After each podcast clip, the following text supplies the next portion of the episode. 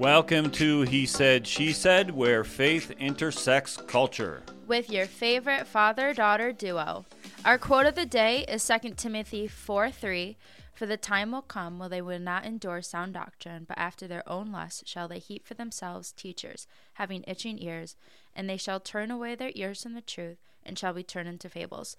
This quote kind of fits perfectly and encompasses all that we're going to be talking about today. Today, we're going to dive into gay theology and the biblical perspective, and we thought it appropriate because my father is a spiritual leader within the community and a pastor of a church that we're kind of going to do this interview style because he spent a lot of time researching this topic and he and I have actually spent countless hours kind of going back and forth about gay theology and the biblical perspective.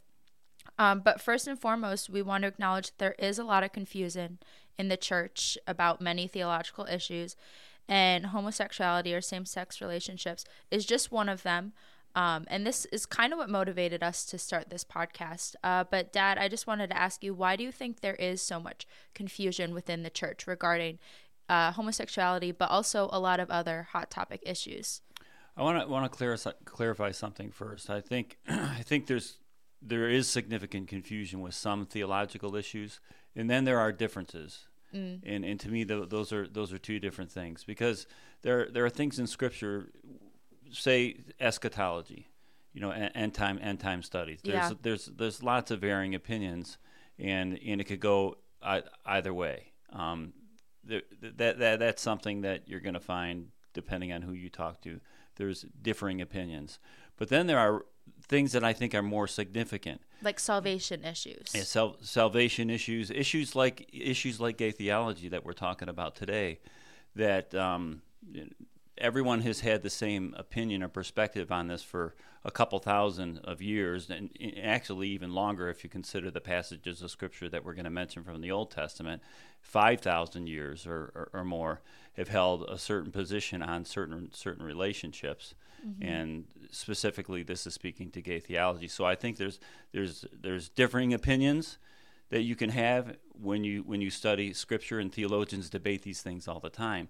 But then then the vast majority of Christians will hold to a certain view, and then you'll have this aberrant or unusual theology or perspective on a specific thing. And I think gay theology is could be lumped into that category. So I just wanted to wanted to say that. So I'll answer the question. Why why is there so much confusion? I think there's a lot of reasons, but we are very much living in a post post Christian, postmodern culture. Mm-hmm. When I say postmodern, uh, postmodernism is defined as characterized by broad skepticism, subjective sh- subjectivism, relativism. So there's there's there's there's lots of different truth. You have your own truth. I have my own truth. Yeah. I don't think truth can even be defined there's no absolute that way. Truth. There's no absolute truth. So yeah. we're living in this very skeptical culture where everything is, is, is questioned. And you know all these institutions that seem to be breaking down are helping things because mm-hmm. because it seems like you can't find truth anywhere, and certainly not on social media.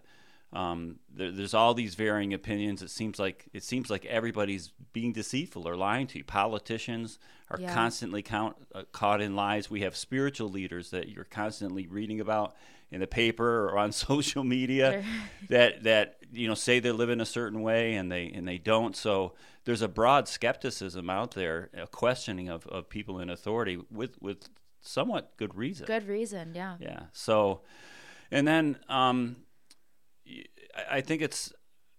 I, I think you'd be na- naive and ignorant to say that the Judeo Christian ethic has not been something that's been interwoven into American culture. Oh, absolutely. Um, so um, th- there seems to be a fleeing away of that, and I think that's primarily because of what's being taught in our universities and even even in our high schools.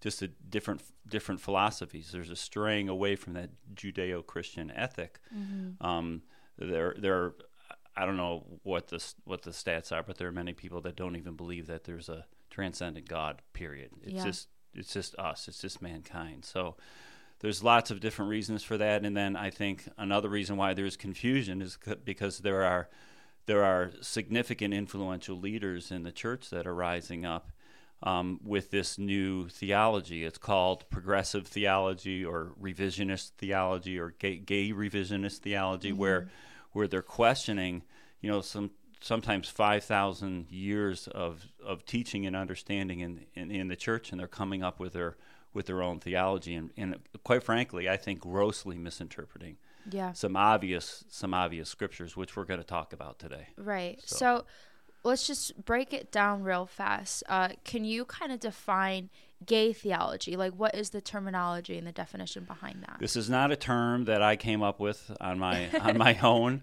Uh, this is something that's fairly well known in, in the church community. It's called it's called gay theology or, or gay revisionist theology, but mm-hmm. gay theology for short. And there's broad categories of, of, of arguments, and we can't possibly tackle this all in one in no. one podcast because it's nuanced, and there are some some smaller arguments. I, I just brought up the significant ones that kind of generally speak about all of them, then encapsulate all of them. So, one claim by uh, people who believe or, or, teach in gay theology is that, that Christians have a prejudice against homosexuals, which leads them to misread certain biblical texts. And we're going to read, read from those scriptures today. So, their, their accusation is that because there's this inherent prejudice, which is kind of interesting. You know, that's kind of what's what's that's happening in culture with all this racial racial tension because you are mm-hmm. a certain part of a certain group or a certain color of skin, you're inherently racist right. a particular or, or you group. hold these certain views. So, so I think there is this belief and mistrust because these are people in spiritual authority that they're missing because of their prejudice. They read their prejudice into Scripture, mm. and that can happen. Absolutely. Absolutely, it can happen. And I can't speak for all Christians. I can only speak for me, and you can only speak for you and the people that we know directly. Um, I I disagree with that. I'm, I'm sure that there are there are people like that, but um, when it when it becomes very obvious what Scripture says about an issue, and and I think the scriptures I'm going to read today are are, are they're very plain. Mm-hmm. I mean, mm-hmm. I, I don't I don't find them very confusing. So whether you have a prejudice or not, it doesn't change what what that passage of scripture says. Right. You know, I think it's again, I think it's it's obvious. It's not confusing about what it says. So, so they think there's an inherent prejudice uh, towards homosexuals, and and again, and I'll I'll touch on this just real quickly. And Natalie, I know that you've ex- experienced this. There there are biases or prejudices in the church um, about the gay community. Mm-hmm. There there are all sorts of presumptions and assumptions, and um, and Christians have not always dealt with this issue well. And when they talk about it, they seem to get offended and, and, yeah. and defensive, and that's and that's wrong. We don't we don't support that view. We think Christians should be compassionate and loving. We should we should stand by truth and do that courageously, but we should do it. We should do it with the spirit of love. Yeah. Uh, secondly, scriptures that supposedly condemn hom- homosexual behavior have actually been mistranslated. It kind of ties into the to the first one, and then the uh, the the third thing that encapsulates gay theology is that scriptures that supposedly condemn homosexual be- behavior have been taken out of context and do not apply to our present present society. Now that ties into all that ties into what's happening in progressive theology with a lot with of different issues. Of issues. Yeah, not just homosexuality. They they think um, basically scripture's out of date. You know, there are certain things that are talked about in scripture that just don't apply today, or they apply to different things because it was thousands of years yeah. ago. Or even in the the church community, there's certain yeah. sects that believe the Holy Spirit isn't as active and present in society as it was in let's say the book of acts right so so that problem is even within the church sure sure i mean these are these are other podcasts but but issues about whether whether there are apostles today whether right. there are prophets women can today preach all women that preaching stuff. in the church and and we'll talk about some of those things because i think they're scheduled can't for wait for those future, future podcasts but uh, so that's not unusual or specific just to this issue of gay gay theology so. right so we're gonna deep dive into some of these verses, um, but try and do it a way that it's it's tangible to you guys. But we're gonna go through um, same-sex relationships through um, the biblical passages. So, Dad, what are some of these passages that talk about same-sex relationships? All right, there are six specific passages of Scripture. Um, just just for the sake of time, Um, I'm just going to encourage you folks to write these references down. I'm not going to read all of them, but like the first one in Genesis is kind of nigh uh, or long. It's Genesis 19. It talks about the destruction of Sodom, Sodom and Gomorrah. And I'm not saying this is the only reason why Sodom and Gomorrah was judged. I think there were many reasons, and I think it's a good thing to clarify. Yeah, I think one of the one of the main reasons was just their their their apathy. Mm. Their their they were just living um, lavish lifestyles, just self-absorbent lifestyles. But it does point out something specific that, uh, because of the topic we're talking about today, applies. So. Um, anyhow, it's in Genesis 19 verses 1 through 1 through 5, and I'm just going to read 3 through 3 through 5. But he insisted so strongly that they did not go with him and entered his house. He prepared a meal for them, baking bread without yeast, and they ate. Before they had gone to bed, all the men from every part of the city of Sodom, both young and old, surrounded the surrounded the house. They called to Lot Lot was inside. Lot was inside this house. They were trying to get Lot and his family out of this house. Where are the men who came to you tonight? Bring them out so that we can have sex with them. It was very obvious that this group of men wanted to have sex with these with these men. Um, this is one of the reasons why Sodom and Gomorrah was was destroyed. Um, then uh, Leviticus 18 verse 22 uh, there's a long list of prohibitions in these passages of Scripture in Leviticus. I just drew out one specific passage in 22 that talks specifically about uh, same-sex relationships. Relationships. These were commandments to the to the Israelites and to God's people. Do not have sex, sexual relations with a man as one does with a woman. That is detestable that's one of those verses that they say, well, that's talking about pedophilia. Older, yes. It's not talking. It's not talking about um, homosexual, same-sex relationships or monogamous relationships. Because gay, uh, I, I want to give gay theology some credit here. People who believe in gay theology believe that that a gay couple should be a monogamous couple. They they shouldn't be sleeping around. They mm-hmm. don't believe that you can Polyamory. be jumping around from from partner to partner to partner. Um, but it, it's I, I spent a lot of time studying this verse, and it means exactly what it says. It it means a man lying with a man. It's not talking about pedophilia. It's talking about same-sex relationships between a man and a man, or it, it applies a woman to a woman. And I'll get into some of those passages in the New Testament that sp- specifically talk about women also. Mm-hmm. Then there's uh, Leviticus 20:13. It says, If a man lies with a male as he lies with a woman, both of them have committed an, an abomination. They shall surely be put to death, their blood shall be upon them. And by the way, we live in a new covenant. this was specifically ruled to the Israelites under a different covenant, and quite frankly, um, uh, uh, I was just going to use a, a, big, big word that would have no meaning to some people that were listening, but they, they were just living under a different time and there was a different sort of interaction or relationship between god and man.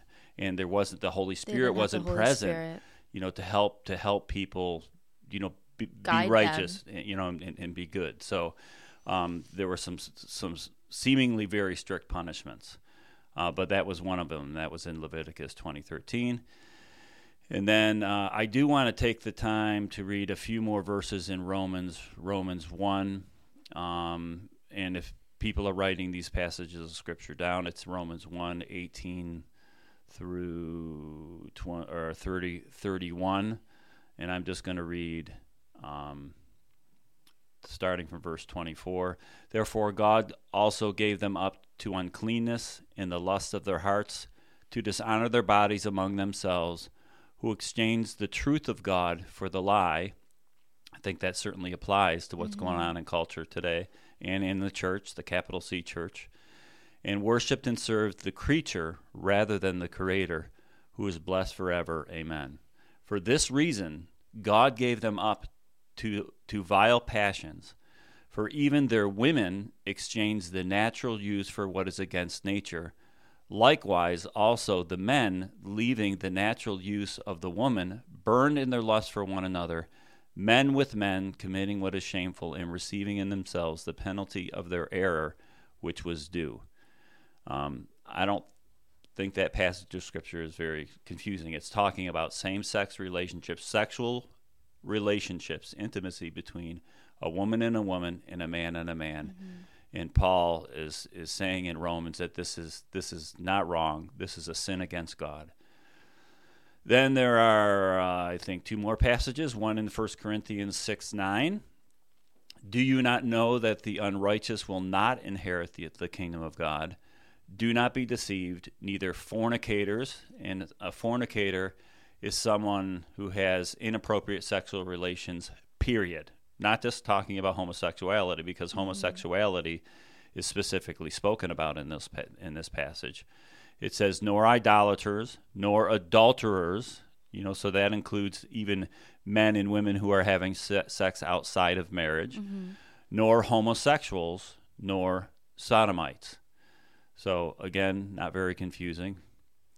And then 1 Timothy 1 8 through 11, we know that the law is good if one uses it properly. We also know the law is made not for the righteous, but for the lawbreakers and rebels the ungodly and sinful, the unholy and irreligious, for those who kill their fathers or mothers or murders, murderers, for the sexually immoral, for those practicing homosexuality, for slave traders and liars and perjurers, and for whatever else is contrary to sound doctrine that conforms to the gospel concerning the glory of the blessed God which he entrusted me.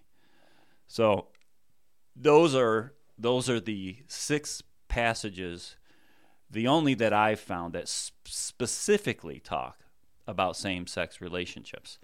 There are all sorts of other passages of Scripture mm-hmm. that touch on this subject, that, that talk about or communicate very clearly what God's ideal is for human companionship, sexual relationships, and specifically marriage. right. Know, because that's a hot topic. Yeah, and I, I think we we want to go into that and touch on that. Like we have these passages, but when you look at the Bible as a whole and how God intended a relationship between man and woman to be, but also His creation with their Creator, um, we can kind of see that e- even without those those very specific passages, God is very clear on what his intention was and we're kind of going to go into that and you can kind of touch on like the biblical perspective even without having to use these six passages to go to talk about it.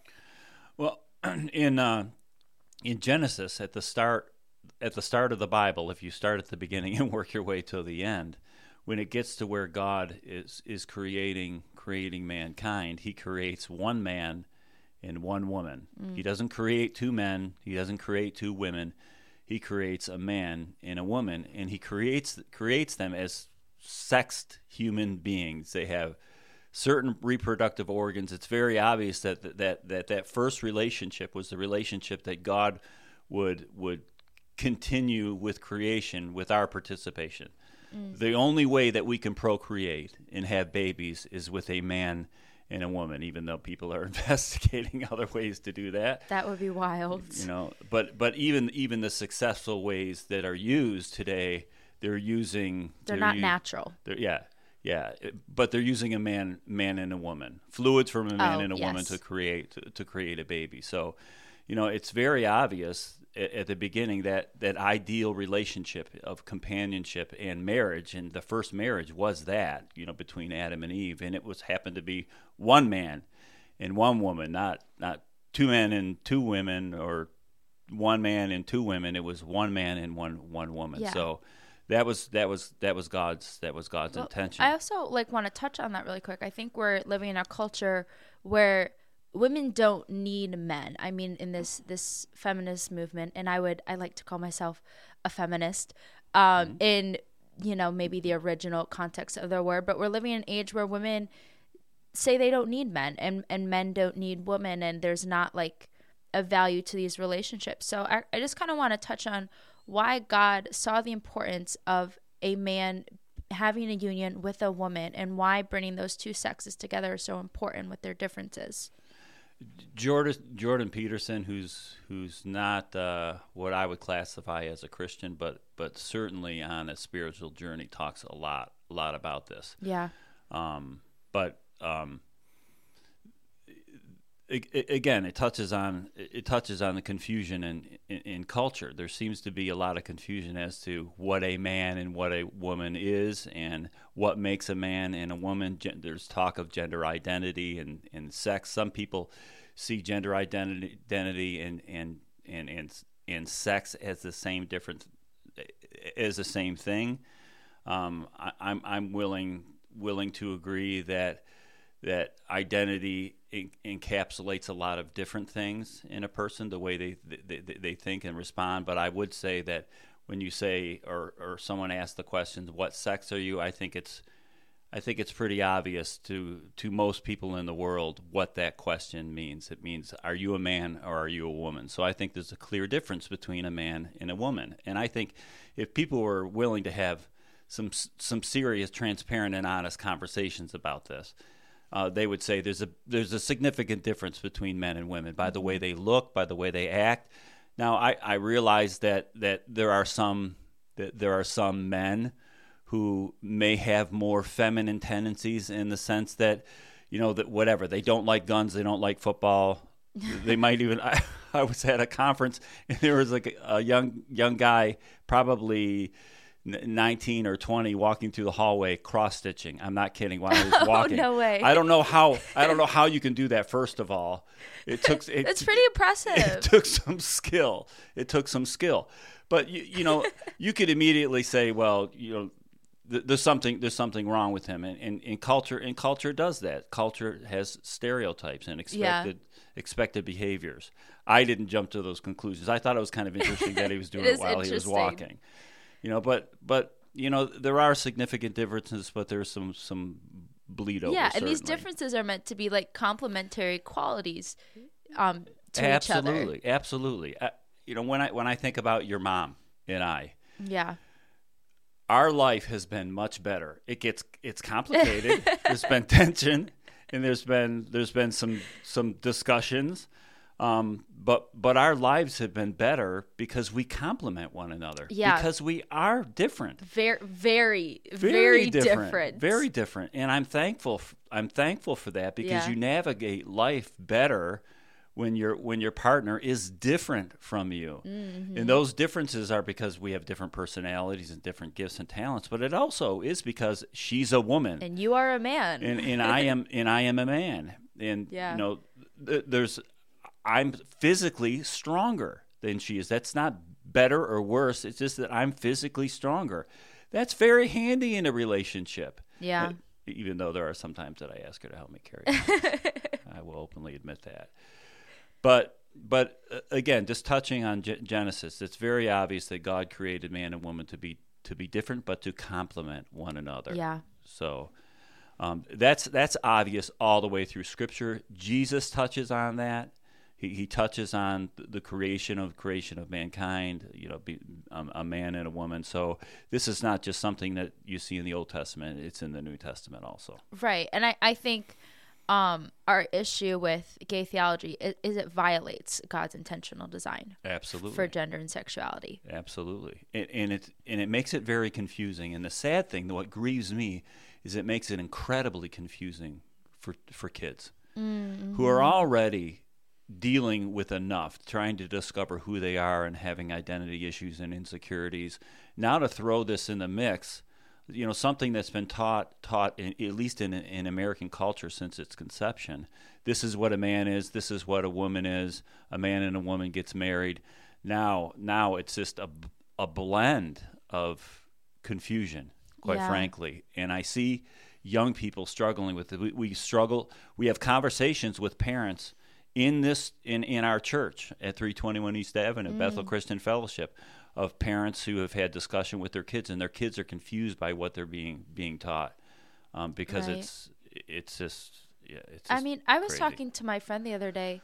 And I'm like, I'm so thankful that I was raised in a nuclear Christian family because I was pretty um, tomboy growing up. I was shooting guns with my brothers and playing in hunting. dirt, hunting. Like all my friends were boys. So I very well could have turned out and thought I was a boy and transitioned right. if I was in a in a a household where they encouraged that. Absolutely. So I'm just thankful that I wasn't living in an environment where it brought that kind of confusion and you you let me do that, but you also affirmed my femininity and who I was as a woman. We never we never pushed certain gender roles from culture. You didn't have to. I was a kid. kids. Yeah. You know. Now that doesn't mean that I wouldn't be concerned if uh, I I, I had started a son calling myself. Nate. yeah. Or or you were confused about what your gender was. right. which kids are coming home in the single digits, you know, six, seven, eight, or nine, Yeah.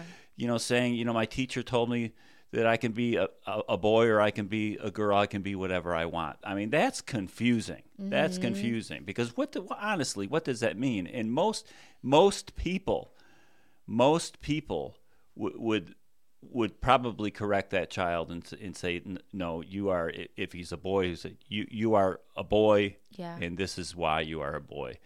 Maybe staying away from certain details But depending this is on their another age. reason why it's so important for parents to be involved in their children's education. Absolutely. Make sure you know what your teachers are teaching your children.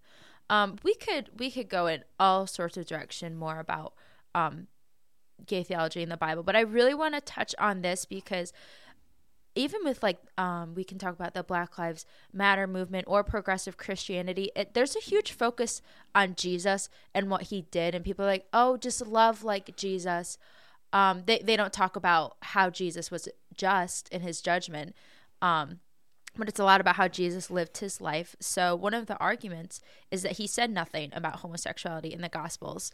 Um, so I kind of want to talk to you about how this premise it's misleading and it's illogical to say that. Well, first first of all, they they tend to stick to just the red letters. There are certain Absolutely. yeah, there are certain Bibles that will have just red letters where Jesus is Jesus is speaking, and then the rest is where men were speaking under.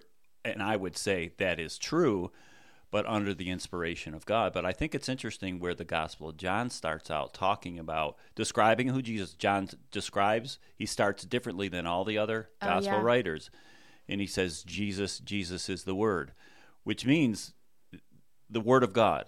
The word was God and the word is God. Yes. Yes. The that that that's that's the Bible. That's everything in the Bible. So to say that Jesus is not connected to anything that doesn't have red letters is false. Mm-hmm. Jesus Jesus pre-existed his incarnation.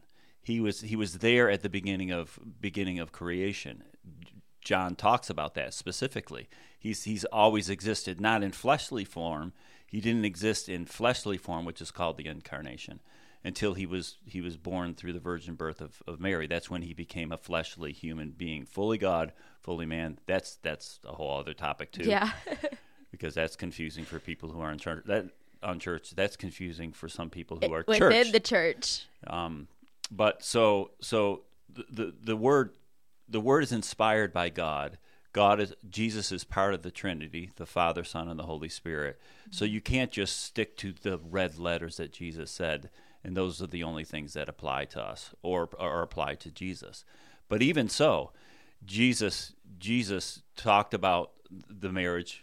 Uh, he he sh- showed up at a at, at a wedding, and it was a wedding between a between a man and a and a woman. He certainly certainly endorsed that. While he didn't specifically say anything against homosexuality, it's there in the new in the New Testament because God wanted it to be there, and Jesus wanted it to be there. Yeah.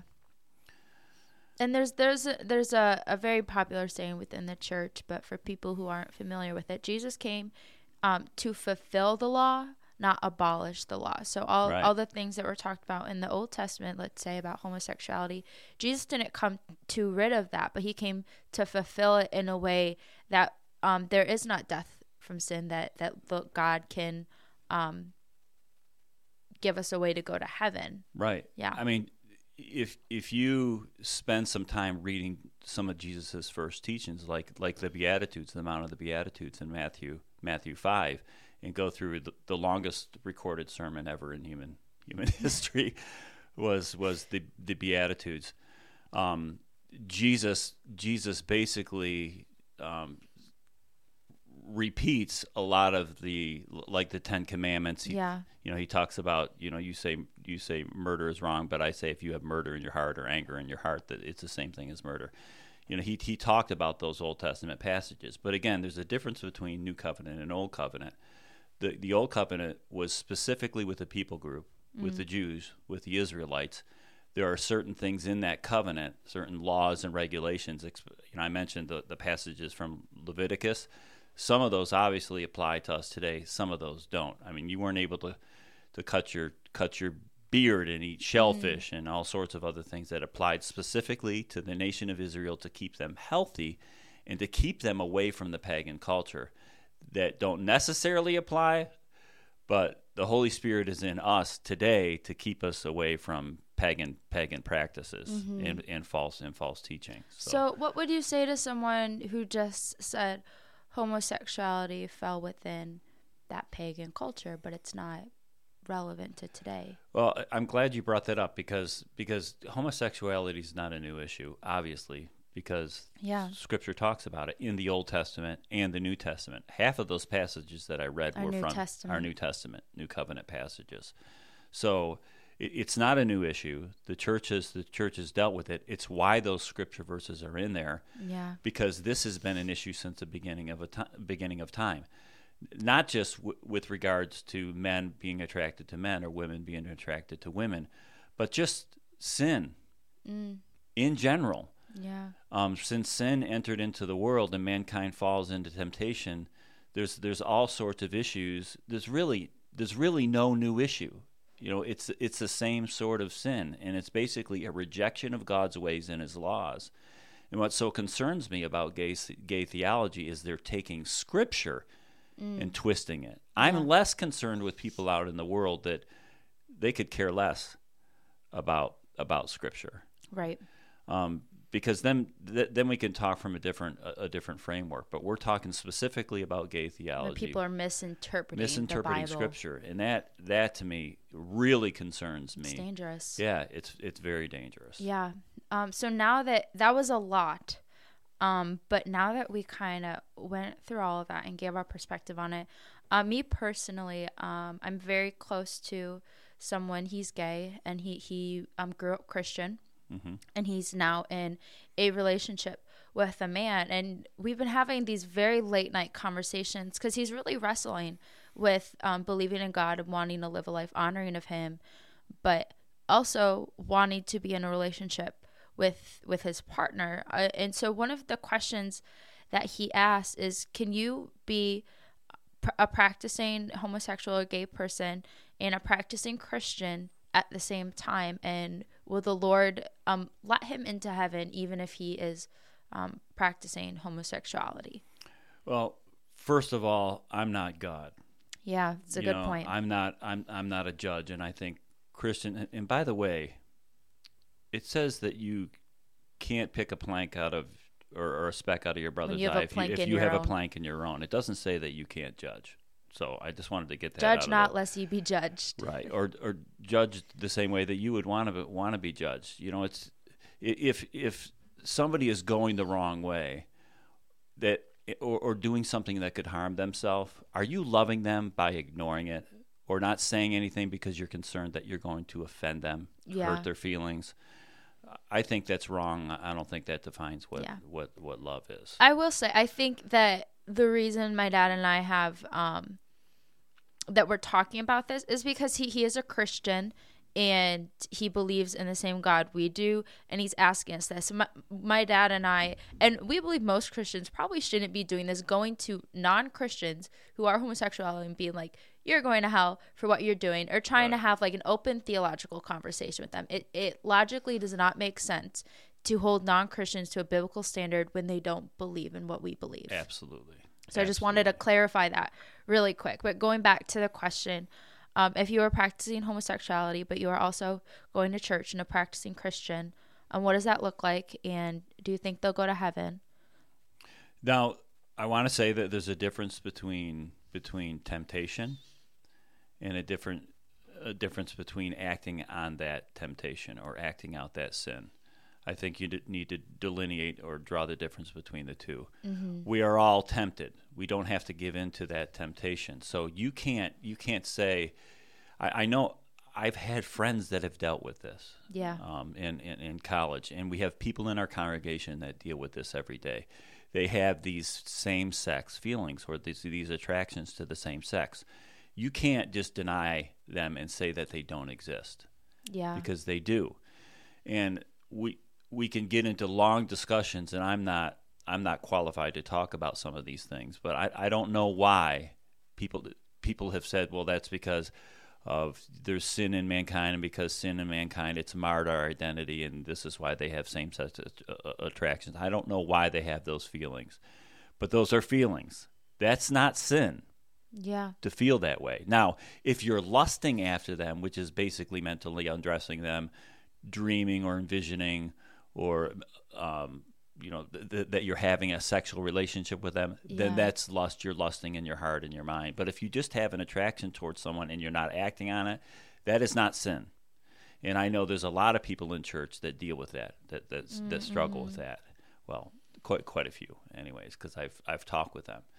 Um, so that that's important. There's that. Yeah. There, so there's that side. But with gay theology, it's basically giving permission for people to act on that, to live that way, live that lifestyle in a in, in a same-sex relationship, acting on those those, those sexual drives and, and, and attraction, and then falling into sin. That to me is is is significant. Now, um, so so there's that. But are are they going to heaven or going to hell? I've been asked that question. I don't I don't, don't know. know. I'm not the judge. I know that God is more compassionate than I am, Mm-hmm. and I'm a pretty compassionate guy. Um, but God is more compassionate than than and I am. And he's the only one that truly knows the content of these people's hearts in the first place. And his desire is that everyone's saved. Everyone is saved. Everyone lives in a, in a close, intimate relationship with him, and, and everyone lives out the ideal of of, of of a fruitful lifestyle. And he's kind of defined what that what that is. So, you know, I don't know. I don't want to stand and judge. I, I hate those questions to be honest with you. I When know. When, when he asked that. me this, I was like, oh. And some of them ask ask you because they want to trap you and they want to make you make make you But he was like he was meanie. genuinely concerned right, for right. his salvation. Yeah. Then I would say, I'm not going to give you my opinion. I'm going to point you to these passages of scripture because the Bible has something to say about that. Yeah. And you're going to have to you're going to have to pray and you're going to have, to ask God your, yourself. Right. And that's the way I handle all tough things, not just with regards to homosexuality because I can see I can see the pain, I can see the hurt, It's not easy. because they've been maybe they've been wounded in the church or maybe they're just genuinely confused and they they are truly seeking seeking truth well i want to point them to truth not my opinion Truth. i want to point them to to truth so i would point them to the scriptures and i've done that i've had people come up to me after a service when i've talked about the, these issues. And they've said you know i've been struggling with this and um, you know I'm, I'm just i'm just really confused. Can you point me to some scripture verses? And uh, is, is god happy with me? Does god still love me? And and and god god still loves anybody even if they're struggling with with sin. Yeah. um, so I, I see the pain in people's eyes and, and the frustration that people experience and confusion. So, but but I, I just point people to the Word. I point people to Scripture, and I tell them you you you need to let the Spirit of God speak to you Right. about this. I don't want to give you my opinion. I just want to I want to give you what what Scripture says. Right.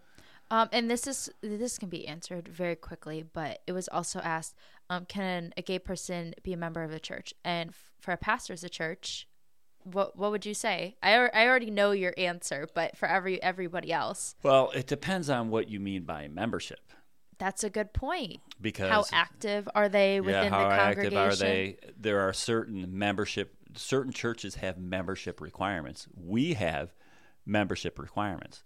Now, that does not mean that somebody who's not a member can't come to our services or our functions.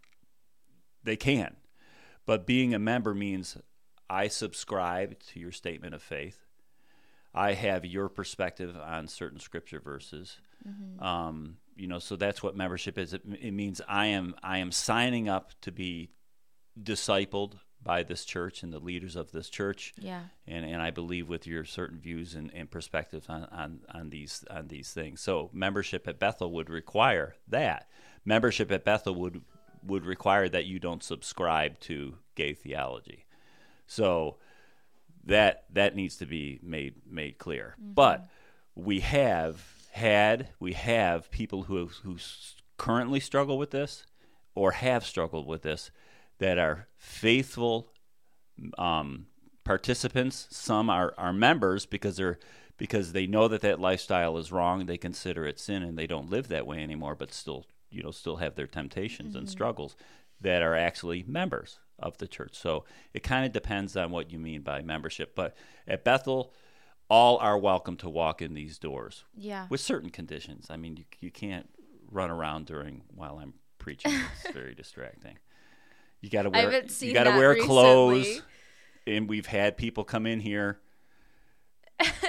we With have maybe not a lot with a trench clothes. coat on and nothing. So yeah, yeah. So you got to be dressed. So, um, just to clarify, if, if someone's asking, what? It, okay, so what if it's someone that's having um, premarital sex or is getting drunk a lot? Can they be a member of the church and can they be involved in, let's say, worship team or kids church or something like that? No, no. There are certain there again membership. There are certain requirements. Pe- people who are people who are leading certain ministries. They we have to know that they're living a certain a certain lifestyle. So.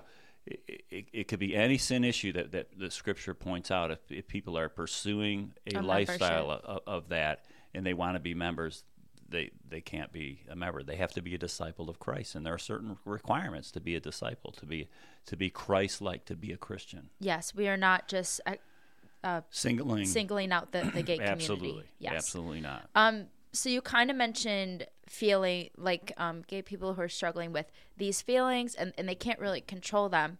We're kind of we're going to talk about conversion therapy and this is a very controversial topic and I remember we had a conversation about this recently. You might know more in about your living conversion room. therapy. I've I've read about it a little bit, but you might know more about what what is what is conversion therapy. Well, so I mean, there are different institutions and organizations that probably do conversion therapy in, in, in a different way. Um, but the most popular conversion therapy where people see a problem with it is they will add um, like their shock therapy, some conversion therapy organizations um, in the South. There was one that got shut down in 2019. I can link it down below, but they were using shock therapy to kind of add a negative consequence when a gay person was expressing these feelings. So it would kind of like reprogram their mind into thinking a different way. Well, that's pretty wrong.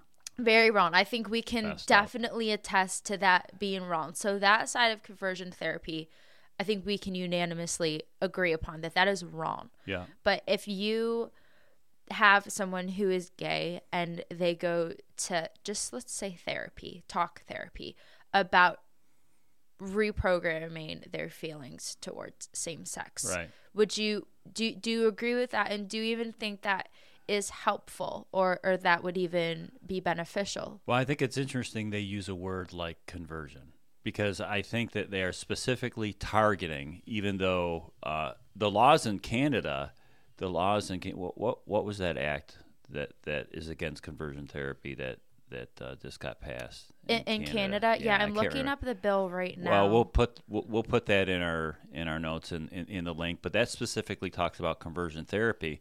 And while it doesn't mention specifically churches who who have a, a certain biblical stance against same sex relationships or a lot of this this gender gender teaching, you could specifically target churches from preaching what they believe is the word of God to people and trying to convert them to think differently or to become to become a Christian. Mm. The, the, the, that new law or that new act could cause cause the, the, the courts or for them to be arrested if they're basically sharing their faith, which Yeah. is this which is pretty stinking dangerous and I can't believe that that passed. There are some laws in the states similar to that but don't seem to necessarily be targeting churches. But it is interesting they use that word conversion because when someone becomes a born again Christian they convert. they convert from the old way of life to a Christian a Christian way Yeah. of life. So I really think that's targeted more specifically to, to to churches in general because there are many faiths other than Christianity that believe that sexuality is wrong. Mm-hmm. Islam does. yeah. Uh, Mormonism does. I mean, so there are a lot of different other religions. It's not just you can't single out Christianity.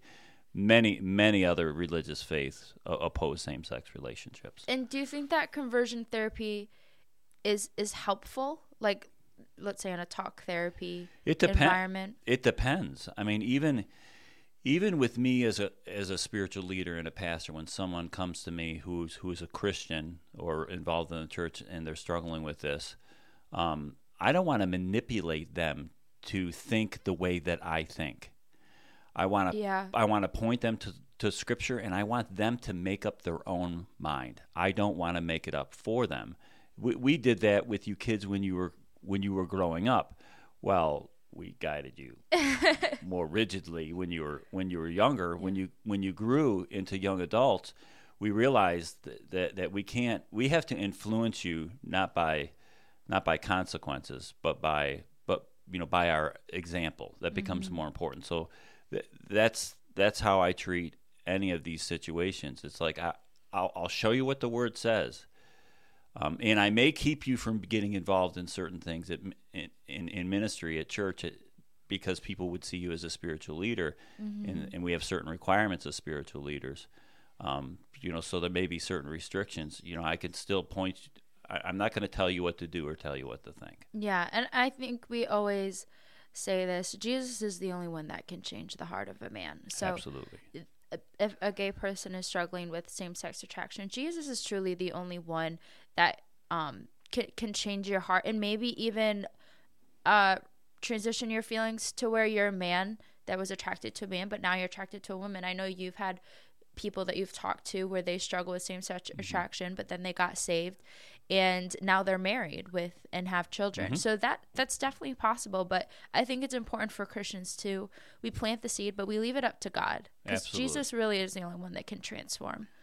Can I mention one more thing? I was just thinking of something. Yeah. This is this is something that uh, Matthew Vines, in a book that he wrote, and again, we're going to provide links and references to all the To things that we're we talking mentioned. about, the scripture verses, uh, at at the bottom, down below, or um, wherever it is. I don't know where it shows up in like the the little description box? in the little description box. I got you. I'll take care of it.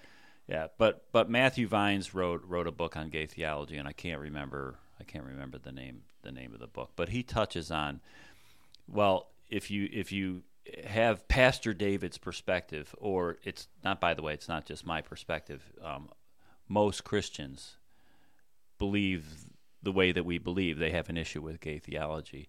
Then you you destine somebody who's struggling with this to celibacy the rest of their life. I disagree with that because that denies the power of the Holy Spirit. I agree. It denies sanctification. It, it denies the work of the Holy Spirit to come into your life and, and change your mind, change your perspective, and you even actually change your feelings towards things. Uh, a perfect example of this is when it comes to unforgiveness. I have talked with people that have experienced the most horrendous things, the mo- most horrendous sins a- a- a- against them from one person to, to another, like molestation and terrible, terrible things. That, in my mind, if I dealt with that, it'd be hard to forgive that person. Really hard to forgive that person, especially if they weren't asking to be forgiven and they, they didn't admit that they, they did something wrong. They denied it. Um, I would have trouble forgiving, but I know people that have found forgiveness for those individuals. And by the way, it doesn't absolve them from the thing that they did wrong, but no longer they held capti- captive you. from from that offense and that anger. Who does that? You can't do that Yeah. without the power of the Holy Spirit. So, and and quite frankly, I've talked to people that have dealt with that, and they say they actually love that person now. You can't do that as a human without the holy without the Holy I Spirit. absolutely agree. So the Holy Spirit can come in and do this inner inner working, and you can you can start to desire the opposite sex. Mm-hmm. I know that it's happened because I've had friends that have happened to, I've seen it happen. and and they're married, they have kids, and they're happily married. They're not denying who they think they they are or, or were. They're living in in God's ideal for Yeah. a relationship. Um, so that is so cool. I've seen that, there's there's power Yeah. that can that can totally change those things. Absolutely. And the last question, um, he actually texted me this very late last night because I told him like, hey, like, uh, we're we're gonna keep this very anonymous, but can I mention? By the way, we got permission We from did. these folks we to did. this. We got permission, but he texted me this at 3 a.m. And you are a parent. you were up. I was up I, very late, very late. But you're a parent, so you. I want you to speak to this. If you were a parent with a child who is gay, how would you respond to them, parent them, nurture them through the situation? If they had a partner, how would you respond to their partner?